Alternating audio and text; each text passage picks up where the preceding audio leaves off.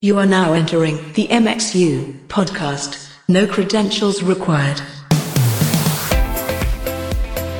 Well, hey, everybody, welcome to episode 80 of the MXU podcast. I am Jeff Sandstrom, and I'm here as always with my co host, uh, co conspirator, and soon to be cohabitant, Hey, Lee Fields. That's I was wondering what the co was going to be this time, but that's a good one. Well, because we're going to be living on a bus together for three and a half weeks, I figured we're going to be cohabitating in a way. So, um, Yeah, we'll be sleeping about uh, three feet from each other, if that, yeah, uh, vertically, not F- horizontally. that's correct. Yes. it's like bunk beds. You'll be right. You'll be three feet above my head. yeah, with many layers of uh, wood and blankets and masks and vaccines between us. Have you ever thought about how the the tour bus bunk area is is pretty crazy? Like, I, I feel like, listen, I, I, I'm, I'm convinced that that's why I am sick so rarely, is because I've been exposed over and over and over again to any number of coronaviruses, the common cold being the least of which. But if you can survive in that petri dish for that many years, yeah, I feel like you know you your body has just a, a built-in resistance. That plus, uh, you know, surviving catering every other week for your whole life. You got to have a an iron gut and an iron immunity to disease. That's I feel like saying. I could beat HIV at this point. I mean, maybe maybe that's the cure for cancer too. It's like just go live on a tour bus and build up that immune system. I I think you're probably right. Um, But speaking of the tour, it's coming so fast. is it? Like, I've never heard of this. We've never talked about this. No, we haven't. But, you know, in case you didn't know, it's less than two weeks away. And I am really excited. and uh, four cities have sold out. Right? Yes. Nashville sold Yep. out. Charlotte sold out. Atlanta sold out. What else? There's another one. Denver is sold out.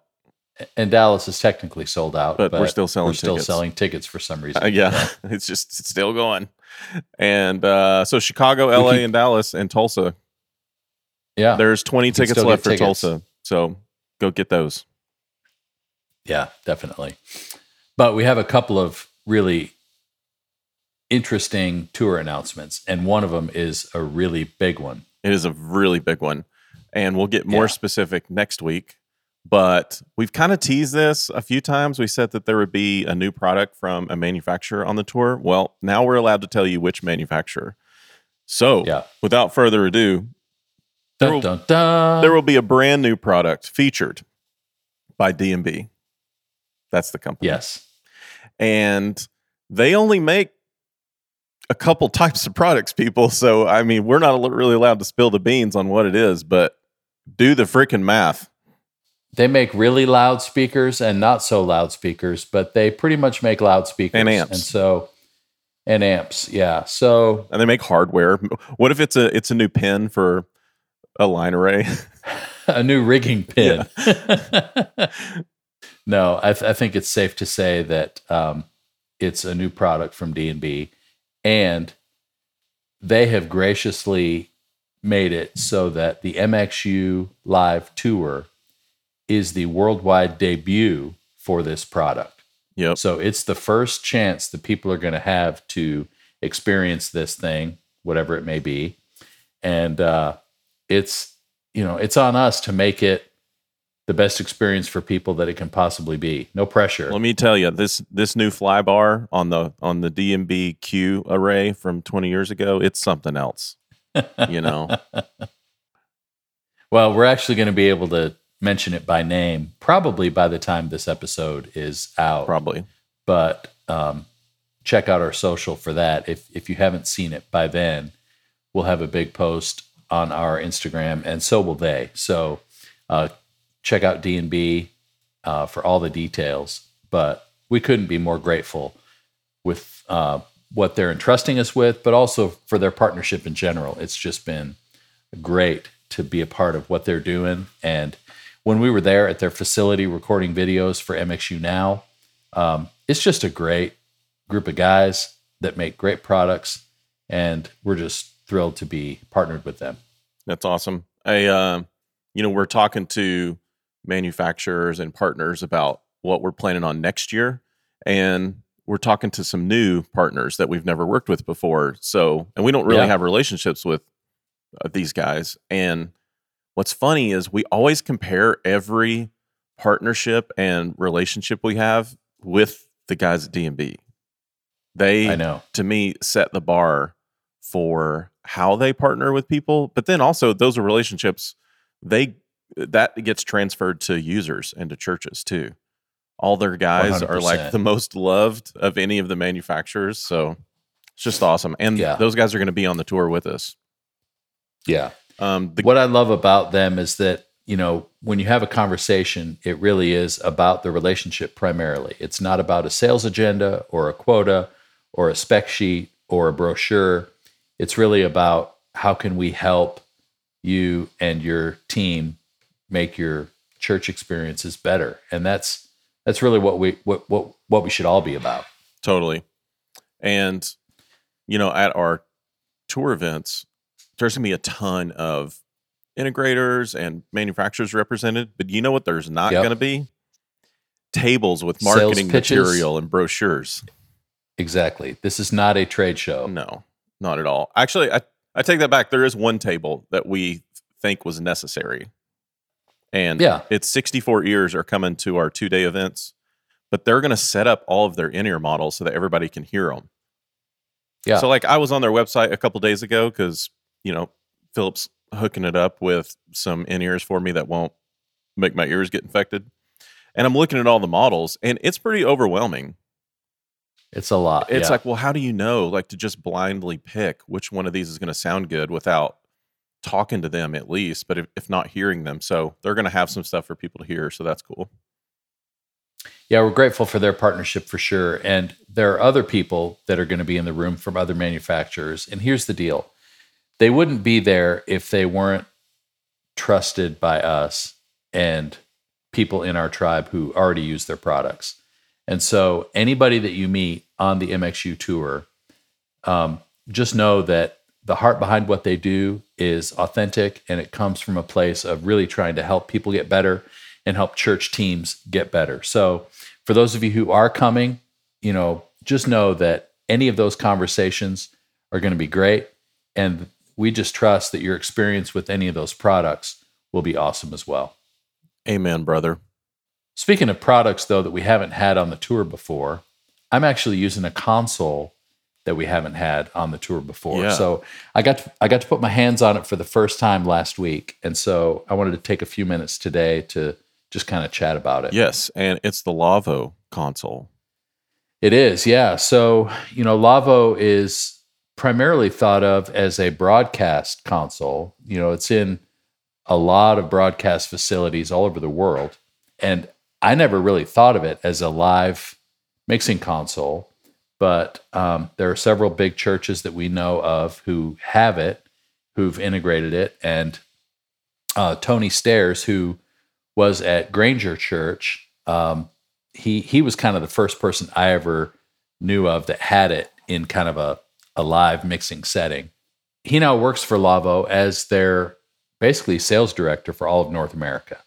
And so he's kind of the guy who's responsible not just for churches, but for all of their clients. And so he and I met last week, and I was able to work with Tony to sort of get my hands on the desk and get a feel for how it works and to start setting up a show file, which was very interesting. And, you know, there are things about it that were super intuitive and then things about it that, you know, I just didn't know. So I needed his help to start to navigate, which was a really good experience. So, like, Um, when I walk up to a new console that you've never mixed on, within about Yeah. three minutes, you kind of decide if you like it or not. So, yeah. I mean, this is uh, this is unfiltered raw here. So, what was your like your first reaction within a few minutes? Well, my first reaction was honestly, I was glad Tony was there because, in terms of just the initial setup, it's a bit of a challenge because it's so flexible. Okay, Like, I think you know it's it's not like you you power it on and then there's a show file. You have to tell it what you want it to be because anything can be anything and any channel can be anywhere. Yep. So with with his help though, we were able to get a layout and um, you know a setup happening pretty quickly. And so once we got to that point, my first impression was that this thing is pretty great. Um, just the simple things like the way the faders feel and you know the fader resolution and smoothness of all that. Yep. Um, the intuitiveness of just getting around the the screen and the EQ and the rotary controllers and all that stuff. It it just felt very familiar. That's good. um, you could definitely tell that it's you know it's built for guys who are pros who know how a console's supposed to work. I mean, it's it's really it's really intuitive once you get it up and running. So in a lot of ways, like you know, Digico's kind of like that. And you power it on. It's not like here's all your inputs, here's all your outputs. Here you kind of have to tell it where to go. SSL Yeah. is for sure that way. You have to say, SSL is very much yeah, very much like that. I want Yeah. 72 inputs. I want 47 buses, and then you hit apply and it builds it. So it's like right. that. It's very very similar, yeah. Um, but the the frame, you know, it's it's a very modular kind of setup. So you can you can have a frame with either 16, 32, or 48 faders. That's awesome. So the one that I'm going to have is going to have 32 faders. So it's kind of the mid level model. So So are those faders banks of eight or 12? uh, banks of eight. Yeah. So I'm going to have the basically the MC36 is the model, and it's the 32 fader version, which is basically one, two, three, four banks of eight faders. But it's kind of like a there's 16 and 16. Okay. So the way I have my show file set up is the left side is basically all my inputs, and then band inputs, and then the right side is going to be kind of a custom setup of, of like vocals, Yep. some effects, some VCAs. Yeah. And the crazy thing about this desk, though, is I mean, in terms of the DSP, you've got basically 256 DSP channels and 96 summing buses. And with the new software update that's coming, you'll be able to float between inputs and buses even more. So, of those 256 DSP channel points, you'll be able to have almost an unlimited number of inputs versus outputs.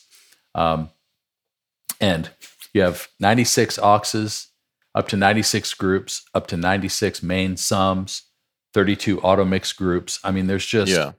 128 VCAs. Oh my gosh. So it's, I know, it's just like, okay, anything you would want this thing to be able to do, Yeah. it can do.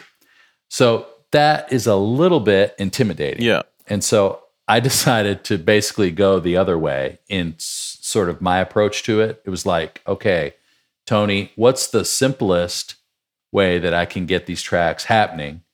And then we'll come up with a couple of different buses and other parallel paths and things like that. But I didn't want to overwhelm myself or overwhelm people who might want to see it Yeah. with a bunch of just whiz bang tricks. It's like, okay, how can we lay this out simply?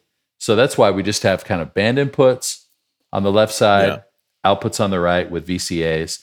The thing though that's cool is that you have six banks of inputs, and each bank has two layers. Okay. So you, you've basically got up to 12 fader banks times 16. So I could have, Yeah. you know, 72 faders at my fingertips.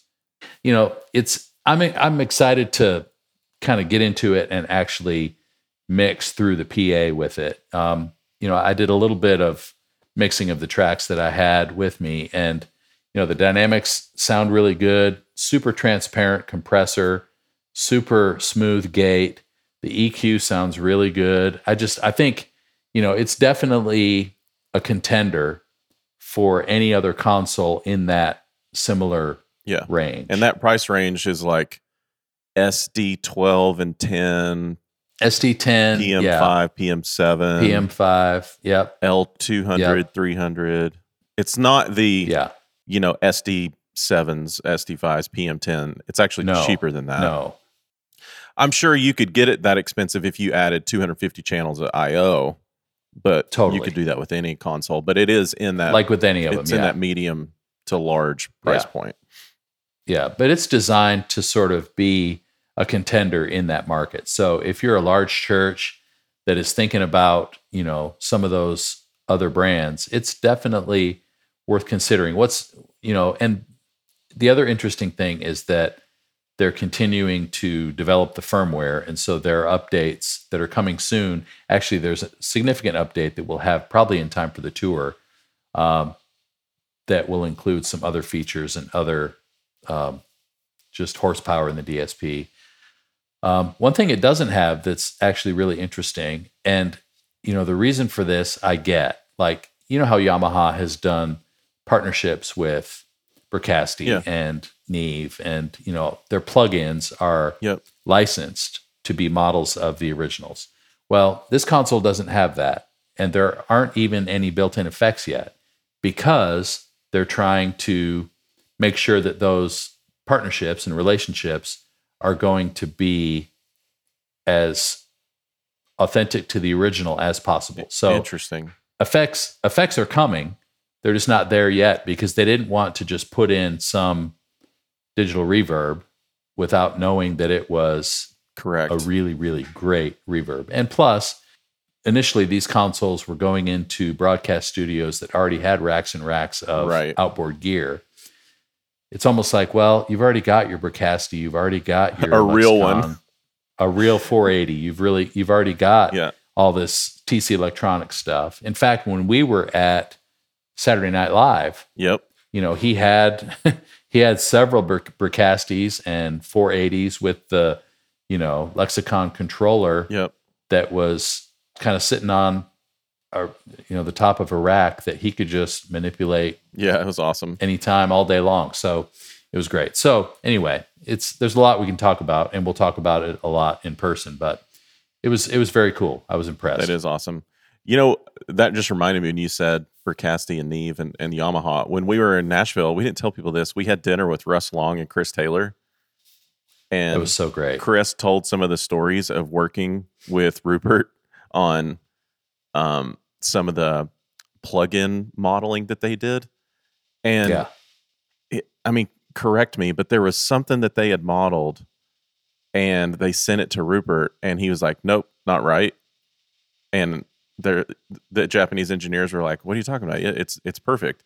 And for some reason, the one that they had had a different piece of gear in it or something, and it, it was causing some distortion. And Rupert heard it. Yeah, I think it was the the the particular unit that they had been given to model for the console had some capacitor or resistor, like a tiny piece of the puzzle, had been changed or modified, and Rupert Neve was able to hear that and say, "No, that kind of harmonic distortion isn't quite right. We need to change it." And I mean, That's crazy. just that, not only that he would hear it, but that he would know what caused it No kidding. it's just it's just ridiculous and he was at the time in his 70s so i mean i you know we're on episode 80 of the podcast my mother-in-law turns 80 next month in her 70s she could not hear me t- say her name much less hear what the resistance of this particular part in an electronic circuit is Yeah. doing to a signal i mean it's crazy so this kind of gets us talking, and I think we'll talk about this in our interview a bit today about outboard gear. So um, on tour, Chris Raybold is bringing some outboard gear, and Yeah. you know, Distressor, Fatso, some other cool boutique stuff that he's got. And I started looking into this, and then I started thinking, like, man, I kind of want to try this. Now, hear me out. There's a reason why I want to try some outboard gear. yeah It's because I've never tried it. And when people ask, I want to be able to say definitively, yeah, here's what it did for me. Here's what it didn't do. Here's how I think it compares to using plugins or stuff in the console. I've just never had the experience. So I, I don't, I can't answer it honestly because I don't know. Yeah. So I went down this kind of rabbit trail. Like I, Chris sent me a spreadsheet of his outboard gear and it's like, you know, Uh, it's a double wide, two 24 spaces. It's not completely full. They're spaced out because you need vents and stuff. But so I went to like reverb.com and started building a simple one. Like, okay, what would this cost? Give me two distressors, a Fatso, um, a nice stereo compressor like an API 2500, um, a nice EQ. So a stereo EQ. So like, I don't know, a, a Tube Tech EQ and Yeah. a summing mixer. So Neve has a summing mixer, two space. That's cool. And a converter and a Bricasti M7. Guess how much all that cost? You could build that rack, or you could buy a really nice car. Yeah, it was like in the 20s of thousands of dollars. And I'm like, Yeah. okay, that's, I don't know if it's worth the experiment to do that. So then, you know, you're on Reverb and you're looking at uh, Blue Stripe 1176s. And then there's all these new companies that have made models of them. Right. And it's like, oh, Black Lion Audio has one called a Bluey and it's 800 bucks. Yeah. So then I start thinking, okay, well, maybe I could get some of these cheaper ones. But then you're in the same boat. You're like, well, here's my opinion of this It's still going to be 10 grand. here's my opinion of this eight hundred dollar um, model. How can I then say it's the same as the real one? I'm in the same boat. Right. You know, it- it's still not At that point, you might as well be using a plugin. exactly. So I went Yeah. to YouTube and started looking at reviews of the this Black Lion Audio Bluey, Yeah. and and I'm intrigued. And here's why: they it they partnered with Chris Lord-Alge because his Blue Stripe 1176 that Waves modeled the CLA 76. Yeah. I freaking love that plugin so much. And when our friend Dave Hatmaker at Yamaha told me that the 76 was going in the CLs back then, I got really excited. But then when it came out, I was using it on the CL and I'm like, Dave, it's different. It does not Yeah. sound the same as the plugin. I actually like this plugin better. And Dave's response was, well, that one's right. The one in the Yamaha is correct. It's modeled circuit for circuit. So this YouTube video same thing. Chris Lord-Alge's Blue Stripe, there's something different about it, and they couldn't figure out what it was. So the guys that manufactured the original flew to Chris's studio and looked at his Blue Stripe. He's got four of them, but there's only one that he actually uses on vocals. And like, that's the one. Okay. They took the casing off of it and it's been modded. When Chris got it used, it had been modded. It has Wow. a faster attack, a faster release, and has some distortion built into it. Wow. It's actually the preamp from an X32. Yeah, exactly. No, it's a wing. um, so Black Lion modeled that one. So this one Yeah. that you can now buy for 900 bucks, it's a piece of outboard gear, not a plug-in. They modeled Chris's Blue Stripe 1176. And that's great. The only, I mean, if you want to go down that road, I think I think it's awesome. The problem is when you do that, you only have one channel. I know. Whereas the CLA model from Waves, you have however many channels your server will support. So I love the idea of having outboard gear. Don't don't get me wrong, because I used it for years in the studio and it's Yeah. awesome.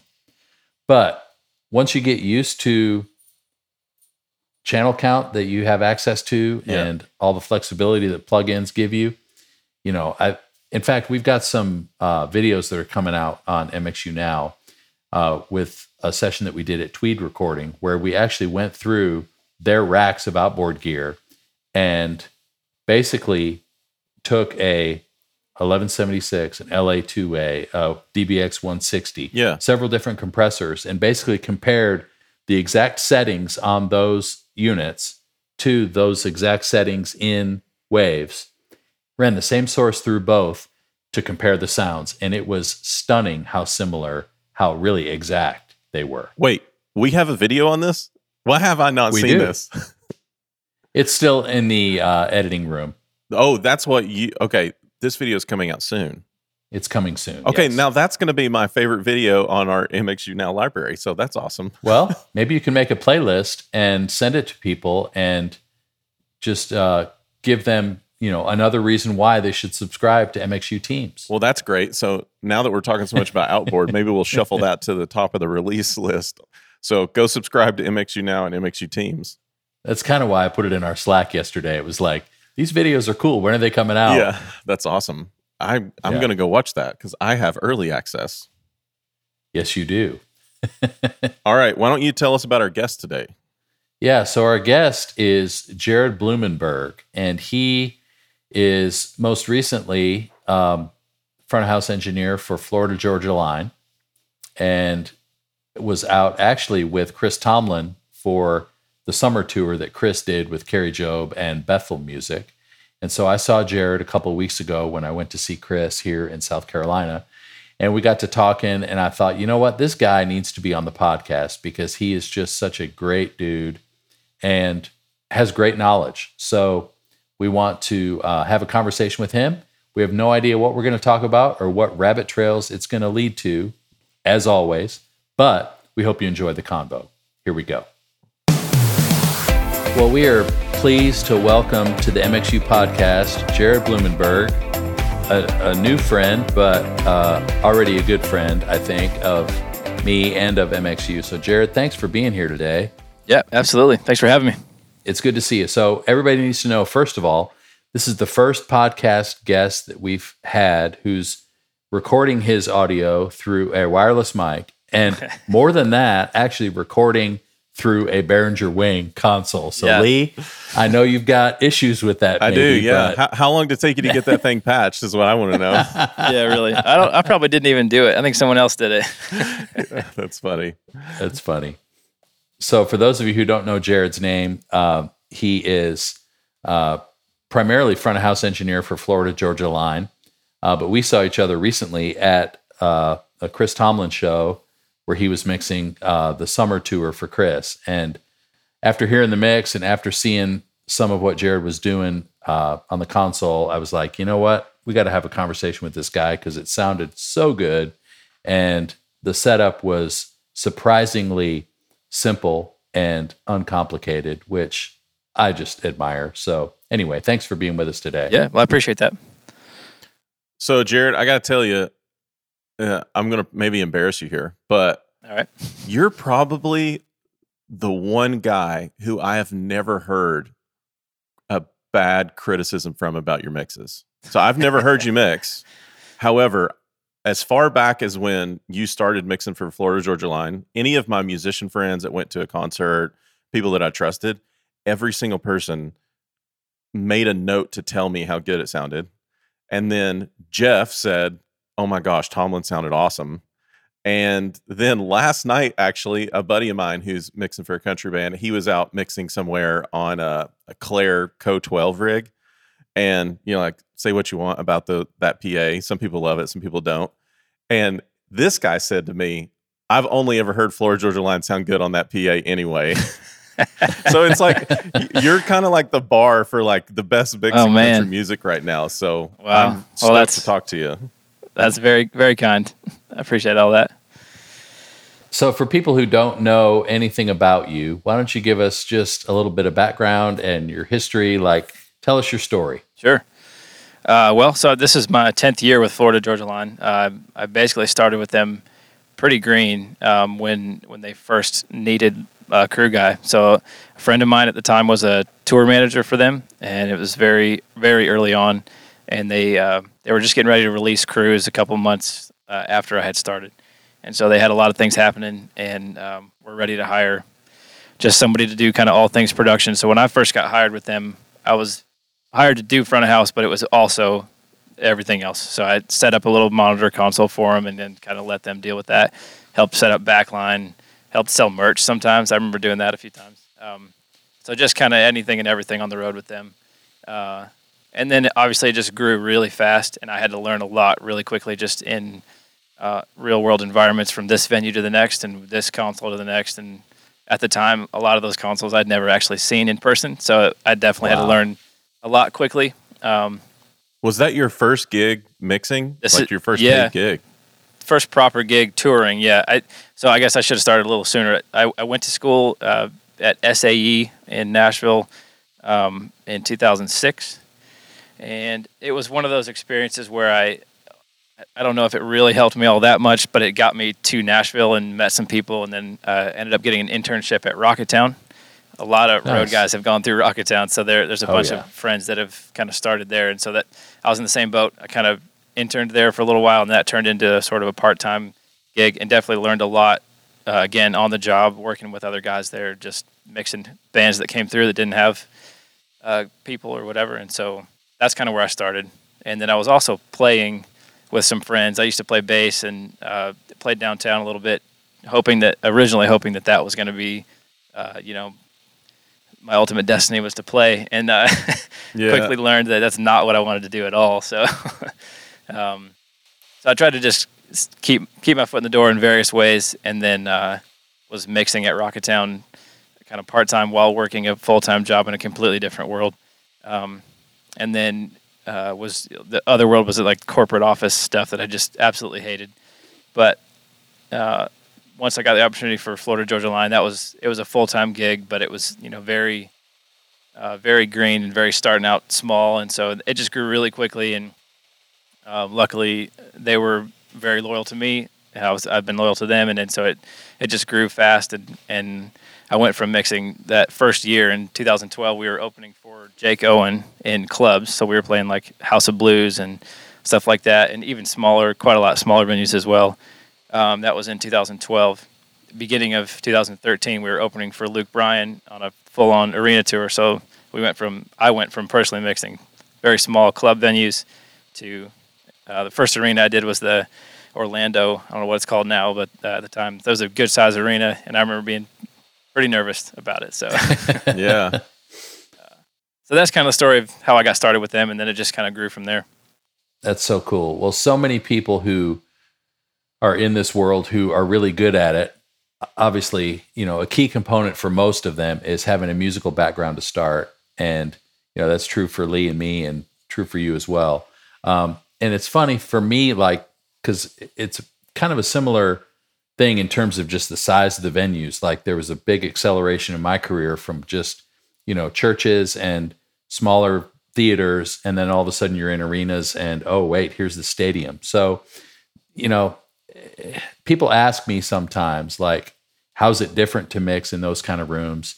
You know that kind of deal. What was that transition like for you just in terms of how you approached it from a musical standpoint? Like did you think about things differently or were you, were you always kind of approaching it the same way and just okay it's a bigger room but the principles are the same Uh, I guess I would say I, I tried to approach it the same, I guess, and just try to try to do what I what I felt always worked for me and for this instrument or that instrument or this vocal or that, and and then just really tried to pay attention to the room though, and, and I guess in so, some of the rooms, this you know you can't do anything about it. It's the way they sound. It's the way they sound. Um, yeah but just try to live in that uh, and and just yeah ex- accept the the amount of space that you're trying to fill with that PA and everything and um, so yeah I guess I guess try to stay the same So Jeff, you just heard Jared mix Chris Tomlin, a band you mixed for for ten years. So yep you've heard a couple different people mix Chris, and I've gotten texts from you after that were sometimes good, sometimes bad. So what was it? Yeah. What's it like hearing someone else mix a band that you feel like you're in some way still family with? Man, that's a really good question and a, a really interesting challenge for me because all of the songs, so that the set that they played the night that I heard them was only a 55 minute set. So it was a condensed, it wasn't a Chris Tomlin show. It was Kari Jobe and Bethel and Chris. And so Chris's deal, it wasn't like a 90 minute set where they were doing a bunch of new stuff. It was like every song except one was one that I had mixed before. Um, every song except Thank You, Lord, I guess, the Right. Thomas Rhett thing was basically my standard set list. And so every, you know, every part is very much the same. The way Daniel approaches his guitar is very much the same. So I had a great reference point the whole night. And what struck me time and time and time again was, oh, that's what I would do. Oh, that's what I would do. Like that guitar lick or that drum fill or that bass line. It was like, yep, nailed it, nailed it, nailed it. It was like, it was so encouraging because I felt like the guys were represented so well oh it's awesome that's what I always cared about when I was sitting behind the desk is can I do my best to help facilitate what they're trying to communicate? And I felt like that's exactly what I heard you do, Jared. It was like, you know, Chris felt so natural and you could tell he was having fun. It was, you know, he he was very much at ease. It was just it was great because I was just proud that the guys were represented as well as they were. So that's awesome. That's definitely a, a, a goal of mine. I guess every night is that if the average person in the crowd looks at the stage, if they look at a certain guitar part, can they hear what they're looking at, or you know, can they hear that person singing? Uh, and in the same same way, I feel as my responsibility as a mixer to learn the songs as well, if not better, as the band, so that I know what part's coming next. This part needs to be pushed a little bit. Yeah, exactly. This drum fill, that drum fill, like those kind of things. I want I want to know that as well, if not better than the band, so I know it's coming. Yeah, totally. So, why are some of the best mixers, especially live mixers, bass players? Because I feel like over and over and over again, I meet guys who are really good at what they do, and it's like, yeah, I grew up playing bass, or yeah, I was a bass player. Bass players and drummers seem to always be great mixers. That I agree. Yeah, I, I play drums a little bit as well, and that's the same thing. I always try to, to like really emphasize good drum sounds as, as a good uh, goal of mine as well. So it's because it's because we were the smartest ones to realize we can make more money behind a console than playing in bars on Broadway. I don't know if that's actually true, but it's funny.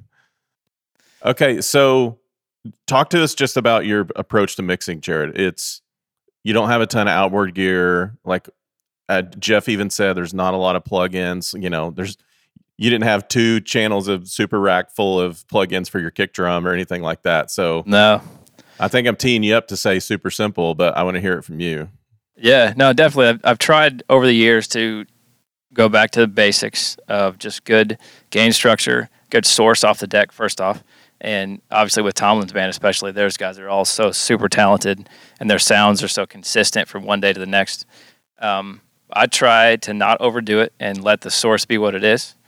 And I guess I would more so focus on instead of worrying about this technique or that technique and this compressor and these plugins and all that stuff to try to really just again amplify what they're doing on stage and just kind of get out of the way and and let them do what they're doing and let it feel natural so that it's not I just like I feel like so many times I hear mixes that to me the first thing I hear is that it's so over compressed. Yeah. And that and I don't know where that's happening. It could be on the master buster and like th- this this group and that group and everything else. Um, yeah. that it just doesn't feel natural. And so I I just try that's what I've tried to do, I guess, is take it back to the basics. Um, and part of that is just because I'm I'm not the smartest dude. I can't remember what, you know, fifty seven plugins are doing over here. And well, I would rather just like look at the source see what's coming in and just amplify that.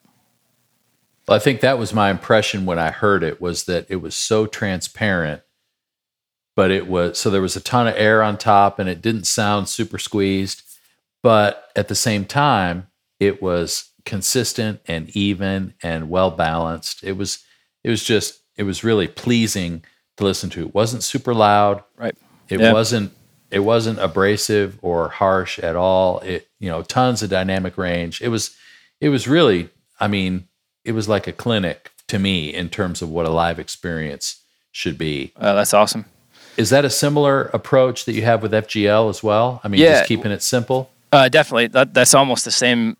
Uh, almost the same setup that I would use with FGL was very similar. Uh, the few plugins I do use uh, are just pretty basic. I use an H comp on the snare snare bottom on the bass, and then on the master bus, I just throw an API 2500 just to kind of try to grab transits a little bit, but again, not crush the whole thing so that it still feels natural. Um, yep. Is that like that's really about it? Low ratio, just a couple dB. Yep. Mm-hmm. Yeah. Just to barely, just to barely squeeze just a little bit so that it's not something jump way out in front of you. Uh, and that's really about it as far as as plugins. And then I don't have any outboard gear currently. I'm just using just onboard Digico stuff. Um, I was going to say about overall volume. That's something another goal that I've been trying to do over the last couple of years as I've gotten older. I used to mix way too loud. I know I did, and I like I probably hurt people or hurt myself early on. You know, just just going wild with it. So I've been trying, even with FGL, trying to live closer to around 100, uh, yeah. uh, at least as as a baseline. Obviously, there's you know peaks throughout the show, and, and, it depends on the venue and the crowd and all that stuff. Yeah. But um, especially with Tomlin as well. I still want it to feel like a big full mix, but also throughout the show have moments where it you know it comes down and he has the, some acoustic songs and so I like having that dynamic uh, range throughout the show. But even when it's just full bore loud, I still try to live it around 100 because I, I feel like personally, when you get much louder than that, it just starts to not sound like much anyway. Like it just gets too loud. Yeah. So Yeah. I'm getting old, I guess. Okay, so you said you use like four plugins. That's that's awesome. But what about the vocals? Yeah. So, uh, so for Chris, um, Jeff, you were asking what I was doing to get his vocal out in front. Um, uh, so on his vocal, uh, trying to remember exactly what plugin. I don't think I hardly use any. I use a PSE plugin just to, as a try to uh, clean up the source a little bit. Because he's on a 58, right? Just the standard 58. Yep. But then he'll back Um, off that mic because he wants to hear he the does. crowd, right? Yeah. Yep, hundred percent. Yeah, and that's something honestly I had to just get used to with him, and I feel like he sometimes he does it on purpose to where he doesn't personally maybe he doesn't want his vocal out way out in front all the time. Yeah, he totally does it on purpose. Yeah. I think the that was a hard thing for me to learn too. Like the biggest win for him is to be able to start the chorus of a song, back off the mic, and let the crowd take it. And Yeah. I spent I spent way too much frustrating time trying to dig whatever I could out of that vocal tonality when that really wasn't his priority. Like he's barely singing Right. and doesn't really care about it at that point because he wants to hear the crowd and he wants the crowd to hear the crowd. So it was really a balance of just going, okay, once I understood that wasn't his priority, then I could focus on other things and really try to help kind of the band come around the crowd Yep. to give them something to sing along with. Right. I don't think with Tomlin having having George out there as a background singer, and then there is some a little bit of track that they use. It's uh, just some backing stuff to kind of fill it. I tried to lean on that stuff in those moments as well, just so that the crowd still had Yeah. you know that part there, but it's not Chris's vocal, but it's just it's still there. So Yeah. trying that. But as far as when I do try to get his vocal out in front, um, one of the things I started doing a long time ago, and this maybe this is like a dumb trick, but this is what I've done, and it worked with FGL as well. I basically put everything except for lead vocals and the snare in a VCA and duck everything by about, depending on the day, six to nine dB, so that when that vocal comes out, it's out of the gate, it's six to nine dB hotter than everything else, and then that way it's way out in front, and then um, it, it just depends on the day of how that works. But that's really always helped me to get his vocal way out in front without having to slam his input and then get into issues with like feeding back to the PA if it's like way too hot or over compressed or whatever the issue. Just to try to start from that point, and that's really helped me do that. So you're really starting from a point of just simply volume, Right. not, not trying to use additional compression or additional output gain or whatever. It's just volume, Just faders. Just a fader. Exactly. Yeah. And these other faders are going to be a little bit lower. Right. And that's that's going to be the starting point. That's I mean That's what I've tried. a pretty straight line, pretty simple solution. So what about the rest of it. his his vocal chain? Uh, let's see. uh, On the on board, I've just got um, a de-esser on just on the Digico console, just onboard de-esser, um, just to try to grab some of the some of the S's on certain songs. They really jump out, and so I tried to grab it a little bit to where it still sounds natural, but isn't jumping way out. Uh, and then what I did on this last run uh, was just a, a 31 band graphic EQ as well as the onboard EQ, just to try to notch mostly more for feedback control and, and like ultimate source out of the PA just to make sure that it stays clean and stable so that he can walk anywhere on stage in front of the PA or not and it should be fine. So that's and that's really it. So there aren't many people who would think to strap a graphic EQ on top of a channel like that, but I think that is a pretty great tip. Yeah, uh, someone I think it was Bull actually with Clair. He's a like legendary monitor engineer. Yeah, he's been on here. Yeah, yeah. So I, I'm pretty sure it was him that told me that a long time ago. That that's a great trick that like monitor guys used to use with wedges, and so it's kind of the same idea. Like you know, I'm, that's the last thing before before it goes is just to notch out certain bad frequencies that are more so specific to that PA that day. So let me get me just to recap. So PSE was a plug-in on the vocal, just to Yep. get the drums and stuff out of it, Mhm. and then uh, onboard EQ and compression on the Digico. Yep. And compression not much, and then a de-esser. Yeah. So on the Not much Digico, I use the, the the dual where it's the de-esser first, then a compressor compressor after that, uh, and then EQ graphic 31 band. That's it.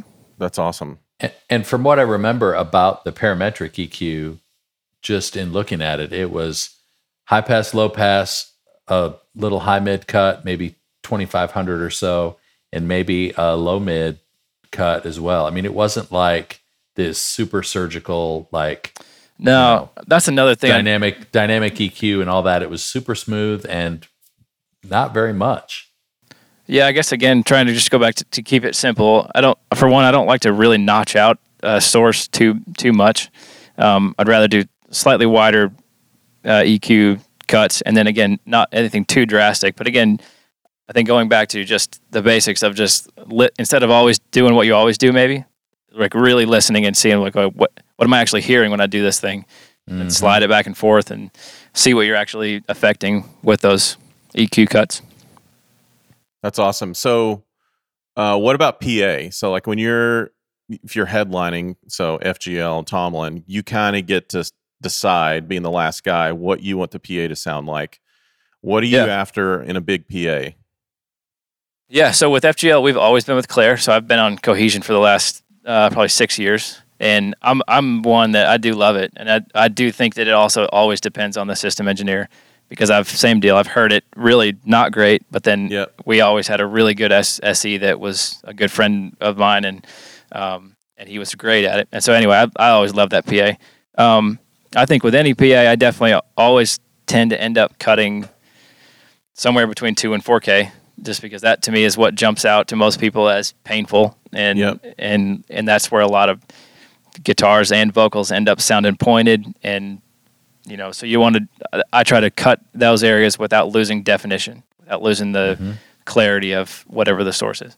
Um, and then, and then as far as like, like I try to let my snare sit in like that big impact range of like 100 to 150 so that you feel the snare a little bit too.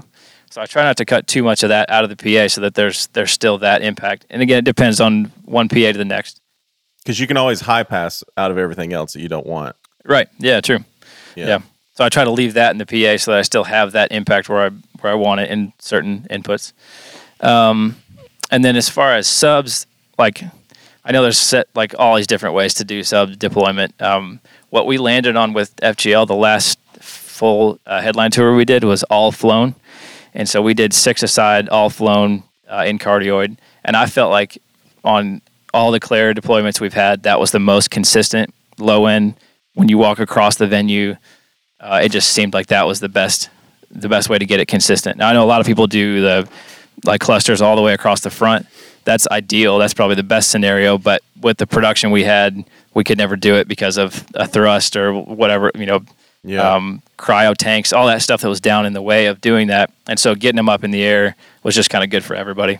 So That's cool. And then, That's very cool. you know, cutting that stuff out or cutting the 2 to 4K out. Are you listening to tracks after the SE does his job and just, okay, give me, it's like too dark, give me a little brighter? Is that usually how you kind of work?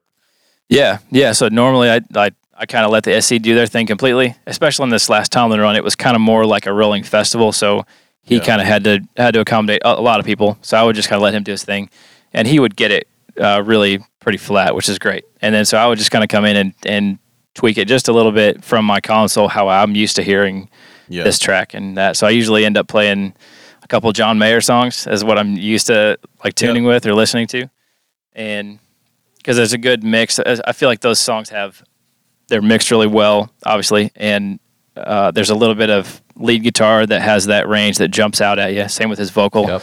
and so that kind of similar to what I'm looking for uh, with with my inputs. That's very cool. Well, if you're ever in LA and want a great meal and a tour of Manny's studio, um, he owns a restaurant now beside the studio that we went to. Well, Jeff hasn't been yet. Sorry, Jeff. Um, you have to go to this place. It's unbelievable. There's a Meyer constellation system in his restaurant. Oh wow, that's cool. It's crazy. Yeah. Anyway, side side note. Sidebar, yeah. so on the Tomlin run, it was L Acoustics, right? K2? It was K one over K two. Um, so it was yeah four over eight, I believe. Uh, four K one over eight K two.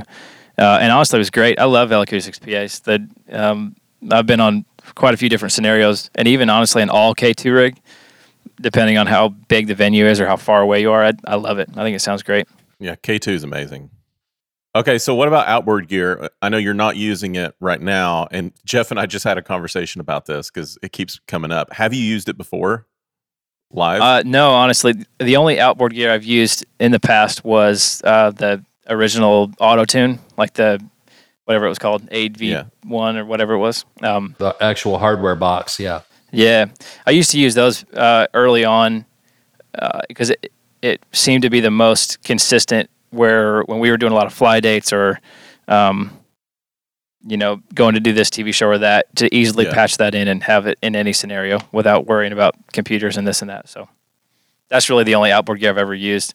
Um, so honestly, I don't have a lot of experience with with that. and is there a reason? I mean, because doing the size stuff you did, you could easily said, "Yeah, I'd like six racks of whatever," and would have been able to get it. Is it just what's working? Don't don't break it. Yeah, some of that definitely was just everybody seemed happy with everything, and you know I was obviously trying to improve over the years, but but yeah, if it's not broke, don't fix it. Also, just even at even at FGL's level, as at the height that they were, everything was still budget conscious. You know, we still weren't just like willy nilly spending money like whatever you wanted to do. Um, if I would have went to them and said, "Hey, like I I have this piece of gear that I think would really improve this or that," I'm sure they would have been like, "Yeah, whatever." But Yeah, uh, it just seemed like seemed like what we were doing was working and everybody was happy. So I should cool. probably uh, take up this perspective in my life in general. Yeah, I, I would wholeheartedly agree with that, Lee. Yeah, you're you're about to go down a rabbit hole that you may not need to pursue. I know. It's just I've never done it, and it's like, well, I'd like to at least be able to try it to be able to give people an accurate opinion. I don't know, but like you, I'd say nine times out of ten that I've seen people using it, I, you can hear it so much. Yeah. and it's they overdo it. Whether it's on a bus, like drums are just so smashed, and then the whole mix is smashed. And it's like, just take those thresholds back about five dB, people, because I just want to hear what it Right. sounds like at one dB of compression with the with the two to one ratio. Like, is that going to be Yeah. better? I just don't know. yeah, yeah, The the one piece of gear that I've used in the past that I thought, okay, that actually makes a difference is a distressor. It's like there's something about that compression and that particular piece of hardware that you just can't find on a plug-in. And so if if I were to do it, that would be my go-to. But again, it's one channel. Right. So I'd I'd rather have a waves rig that I could have on every channel if I chose to do so and not have to take up more truck space and more, more, more, more. So right. anyway, yeah, and and they're only thirteen hundred bucks if you want it for the snare. That's it. well, I was just super encouraged at the results you were able to get from an approach that was so straightforward and simple. I mean, you're not really even using a bunch of subgroups and parallel processing and, and additional routing. It's really just inputs to a matrix for the mains. I mean, Yeah. there wasn't a whole lot of tricks. Yeah, I do. I, the only uh, parallel compression I do is on the drums, and Yeah. and again, it's that that parallel group. I'm not smashing like crazy, um, but it, it seems to help put the drums out front a little bit more and feel feel them a little bit more. That's a, really about it as far as as far as routing. I've got everything else kind of living in a VCA so that I can kind of live on that main master page. I've got all the vocals and then like a a, a VCA for each sort of guy on stage, I guess. Um, Yeah. but I still end up flying around looking at all everything else during the show. But that's kind of where I try to live. It's very cool. That's awesome. man. Yeah, and then same with effects. Like I don't do a, a ton. Try to try to find a couple good sounding verbs that just depending on the room each day as well. I do have one in waves that I don't remember which one it is. I haven't used it in a long time because I've just been going back to the Digico onboard stuff because I feel like it's it works and it sounds decent. Um, and then uh, a tap delay for certain songs or certain moments, and that's that's about it. It's awesome. Love it. Well, dang, now I have to come hear you mix. So Yeah, well, figure this out. right on. Yeah, I would love it. So uh, most of our audience, uh, you know, I've, I've told you this before, but a lot of our audience is church production folks. and uh, I know that you're actually coming to us today from your church. Yeah. So, what's you know, as you have been around church production guys and have heard church mixes, is there anything like that you've seen consistently that you would go, man? If you could give a little bit of advice to guys who are trying to make their church get more happening, like what would you say to the average church mixer based on what you've heard to just encourage them and maybe uh, a way to think about things that could make their lives better? Sure. um, yeah, I think again, similar advice that I would give to anybody is just to try to go back to the basics. Don't try to do anything flashy just because this other church is doing it. Go back to the basics of good sources, good EQ, gain structure. Um, and then I, I think the toughest challenge, it seems to me, like like the church that we go to here in Nashville is a it's a small church. It's not one of the big ones. We don't have a you know the fit the PA in here is 20 years old probably, uh, but it's fine as long as it's approached that way and and it works for the room. It's it's fine. So I would say try to get the the the overall PA working for you as best as possible. Like I, my dad is actually a pastor, and so I've I've gone to his churches over the years and tried to just help out with. You know, they'll be like, "Man, this mic just it always feeds back," or whatever. You know, the pastor's mic's always feeding back, or the band you can't hear this or that. So I've tried to go in and, and help periodically, and I feel like typically it's just going and uh, looking at their EQ over their all overall PA and kind of just putting it all back. And like so much has been cut over the years, Yep. and then it just stays. And and then by the time you're you, you get there, there's hardly nothing left. Everything's just been cut, and it's you're basically just lowering the volume of the PA and not really fixing any issues. So trying to just like put everything back and start over a little bit. And so I guess that would be the advice, a roundabout way of advice, I guess. That's great. It's awesome. Well, cool, man. Well, thanks for joining us. We'll definitely have to have you back after I get out and hear you mix because I'm going to have a bunch of more questions that you're going to have the right. same answer to. And it's called good gain structure. I don't know. Just keep it simple. It's awesome. Good gain structure and a fader get you a long yeah, way. yeah, It I guess so. I, I don't know. I'm I'm definitely not the smartest dude. I've tried to just just hang and learn everything I can on the road and and approach things in the way that makes sense to me and and just get the band to sound as good as possible without going crazy. So Well, it's working. Apparently, you've never had a bad show ever. So, well, that's definitely not true, but I appreciate that. That's good. Well, man, it's been good to hang out with you. Thanks so much for just lending us your time and can't wait to see you again soon. Absolutely. Thanks so much for having me, guys. Well, that was awesome. yeah, he doesn't suck. What a great guy. I mean, you know, I, I know we've been coming back to this a lot lately, but from all access to some of the problems that we saw with people's show files there to just listening to stuff, it's like, man, simpler, simpler, simpler is kind of a recurring theme. It is. Use those high pass filters and faders. Man, let's get a good source and use the fader, and it's amazing. You know, podcast episode three, 77 episodes ago with Pooch. Yeah. He was the first guy who said, Hey, good microphones, gain structure, and high pass filters get Yep. you a long way. Or, or all the way. So it's taken us 77 episodes to learn Yeah. that lesson. So we're basically a little dim. But what's worth remembering is worth repeating. So we're going to repeat it until people start to actually do it. Not that That's there's anything wrong with plugins, not that there's anything wrong No. with extra bussing and all those whiz bang tricks, but man, as a starting point, get the basics right. And then when you add those things for color, it's going to make them more more impactful and more effective. Hey, did you know Waves has a sale today? I haven't gotten the email yet, but I I was hoping that there would be a sale. I'm sure. I mean, there's a sale every day. I'm, I'm being silly. All right, Jeff. Um, Well, I'm going to see you in 10 days or so. 10 we load in days. for the tour. yep, yep. I can't wait. I'm gonna. You're gonna get there a few hours before me, so um, remember the bus rule of do not breach the line of a busmate's curtain. So keep my curtain closed because I don't want to have any of your stuff invading my space. Okay, we'll let people use their imaginations to fill in all of those. That's a lot of blanks. Yeah. yeah. All right. We'll see you next time. Okay, bye.